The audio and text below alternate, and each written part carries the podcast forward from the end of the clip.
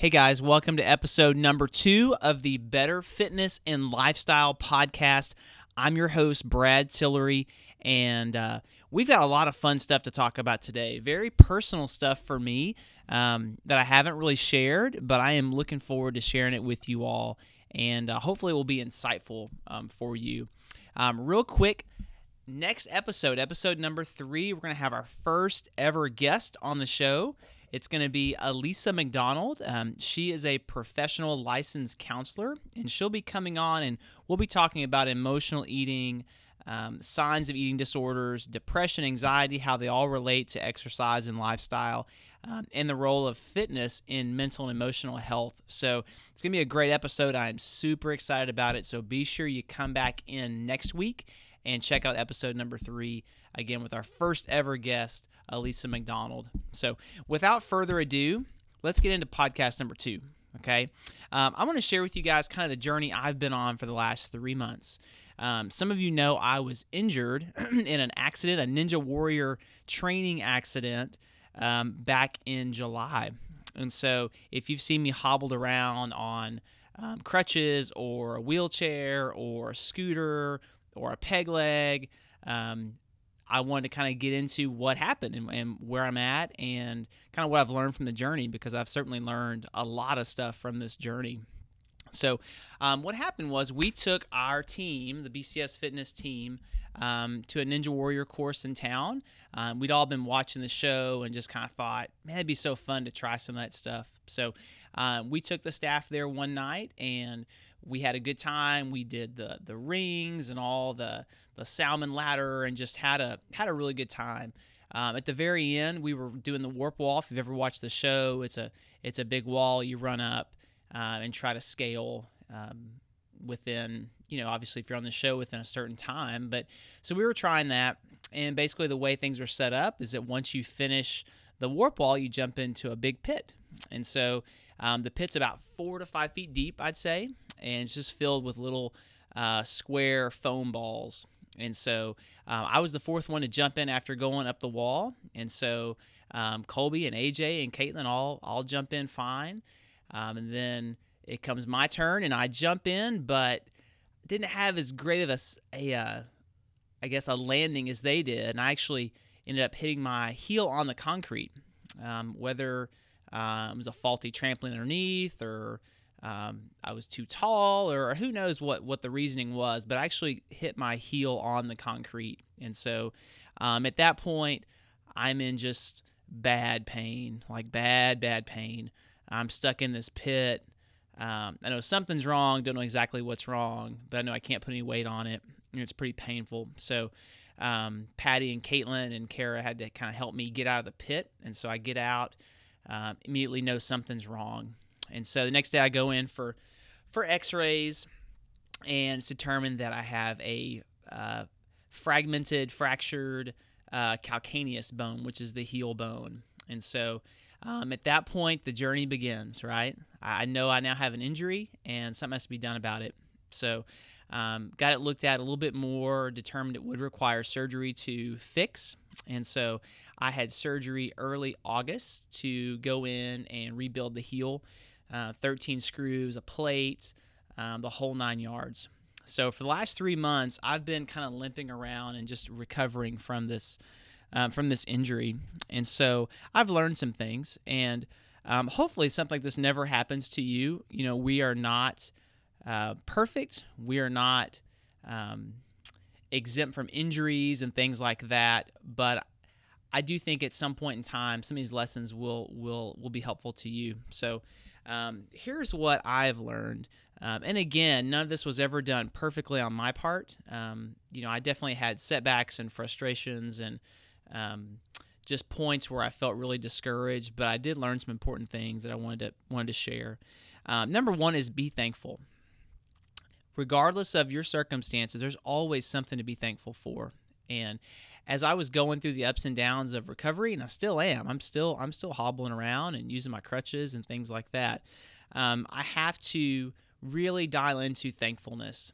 And so, anytime something like this happens, or just life gives you gives you a bad blow, um, turn to thankfulness. Start a journal and write down the things that you're thankful for. You'll be amazed how that can change your mindset and just get your your thoughts off of everything going wrong at the time. And so, um, keeping a, a, thankful journal is is is one of my top recommendations if you're going through a hard season. Um, number two is don't look back, look forward. Um, one of the things I really struggled with earlier in this process was kind of um, looking back at all the things I was able to do and the things I can't do now.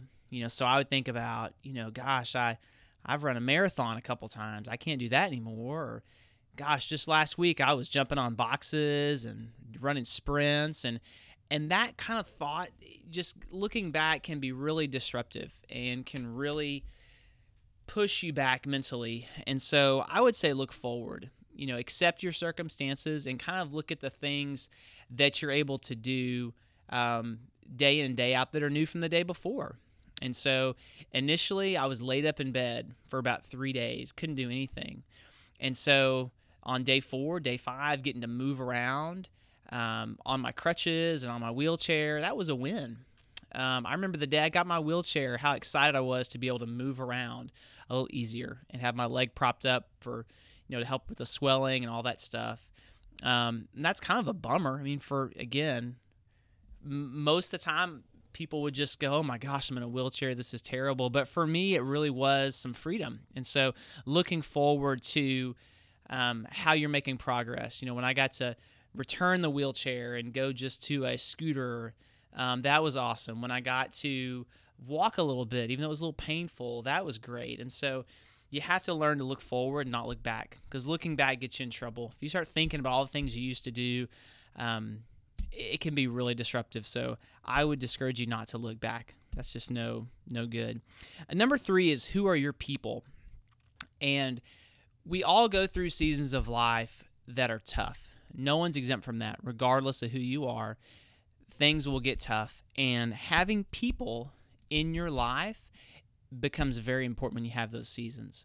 Um, for me, it's friends, um, friends from church, friends from our kids' schools, friends from the gym. Those are the people, family, those are the people that surrounded us as a family when things were tough. Um, you know, we had some friends come and mow our yard for two months. That's awesome. Little things like that. Uh, we had several weeks of meals. We had folks that would come and clean our house. We had folks that came up to the gym and, and, and cleaned up and shipped in. And so, um, folks that took our kids to events. So, again, you need people. And I would say, think about who are the people in your life and just be thankful for those people. Um, if you don't have people that you feel like you could really lean on when things are tough, um, that that should be a priority. Um, again, because as as gone through going through this and just um, the trial of not being able to do as much, it was really important for me and for my wife and for our kids to have people to lean on. And so um, you got to have people. If you don't have people, find people. It's so important. We are we are relationally made, and so um, we got to have we got to have people. Um, number four, don't give up on all the things you had been enjoying. Um, this is one I really wrestled with early in the game. Um, one was was coaching our kids' football team, our, our son's football team. Um, I knew it was going to be difficult. I knew that just the act of going out to practice, um, once I was cleared to to kind of be a little more mobile, even on my scooter, I knew it was going to be challenging. I knew with the swelling, uh, with the cast, it was going to be really hard. And I decided to go ahead and go forth with it and and continue to coach as I have in the past. And I'm really glad I did. Looking back at it, we're in our last week of the season right now and uh, there were definitely some tough times, some times where I was really uncomfortable, my foot was swollen, and I really contemplated is this the right thing to do? And uh, I'm glad I did. Um, there are a lot of things I could have said no to um, during this time, but I'm glad that um, that the Lord pressed upon me to continue to um, serve those kids in that way um, and just participate in in football this season.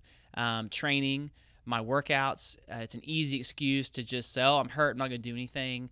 But I am really glad I didn't give that up. Um, even though I couldn't exercise like I used to, even though I had to for several weeks just do upper body and core and get super creative on ways to get my heart rate up.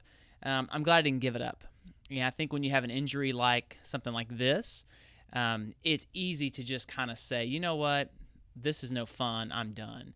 And um, I'm glad I didn't do that. I had moments where I wanted to, um, but I'm glad that I I stuck with it. You know, especially um, doing things I enjoyed doing before. Um, that that was good. Um, number five, create realistic expectations for recovery. I think once you've gone through an injury, especially if you've sought out some type of professional help, whether it be from a physical therapist, orthopedic surgeon, general doctor, and you get an idea of what recovery looks like, I think it's important to respect that and be realistic about expectations. Um, most of you listening to this podcast are like me, you're not professional athletes.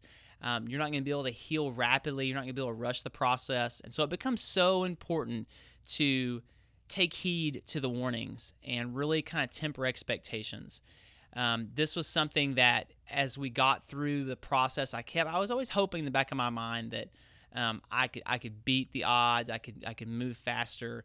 And this was kind of one of the things I struggled with. Was just I kept thinking, you know what? I'm an active guy. I think I can do a little better than what they're saying. And they were right on. I didn't heal any faster than expected. Um, had a couple of setbacks here and there, but I healed on on time in terms of where I should be. And so be realistic with expectations. Don't put pressure on yourself to come back too soon. If your PT or your doctor says, "Hey, you need to chill out for a week, do these movements," take them up on that because again, that's their job. You have to trust them and trust their recommendations. That's how you're going to get back on the road. Okay? So don't rush that don't rush that process. Um, the last thing is this celebrate your progress because sometimes these injury things or even struggles in life can be long. Uh, if you've ever gone through something in your life that takes time to resolve, um, and there are so many things that fall in this category, but there are some challenges that take months and months and years sometimes to actually get through. And so, in those times, we have to celebrate the steps forward and the progress because if we're just super focused on the end result that we want, we can really lose um, what's going on, all the positive things that are happening along the way on the journey. And so, for me, um, I'm not a real big celebrator. Uh, that's just not my personality. Um, you know, I don't know why, but that's just not how I'm I'm wired. But I really had to almost encourage myself to celebrate the small steps and to um, you know, gosh, I'm not I'm not using my scooter as much. That's awesome. Um, I'm starting to walk a little bit. I'm doing more in my workouts. You know, those little things like that. I think it's important to acknowledge those things um, to kind of spur you on. Because again, if you're just focused on the end result, which for me is getting back to my old ways of moving and running and walking without pain, um, it's just hard because it's going to be a journey. You know, I'm three months in, I'm still limping, I'm still having pain, I'm still swelling. And so um, you have to pace yourself in terms of your expectations. You can't. Um, you can't get ahead of yourself. You have to celebrate the progress you're making. So, um, those are a few things that have really kind of stood out and resonated with me as I've gone through this process. Again, I don't have it figured out. I'm just learning, and hopefully, some of the things that I've learned through this journey will be helpful to you um, because I think so many of them apply to emotional struggles, spiritual struggles, obviously, physical struggles that we have. And so, I'm hopeful that some of this will be helpful to you. All right. Uh, again, next week, great interview episode with Elisa McDonald. I'm so excited for for that. I believe the week after we have physical therapist Michael Perkins from Inspire Physical Therapy joining us. So we've got a great lineup coming up. So I hope you guys tune in and continue to um, like and share the Better Fitness and Lifestyle podcast. Once again, I'm Brad Tillery, your host, and thank you so so much for listening. It is much appreciated.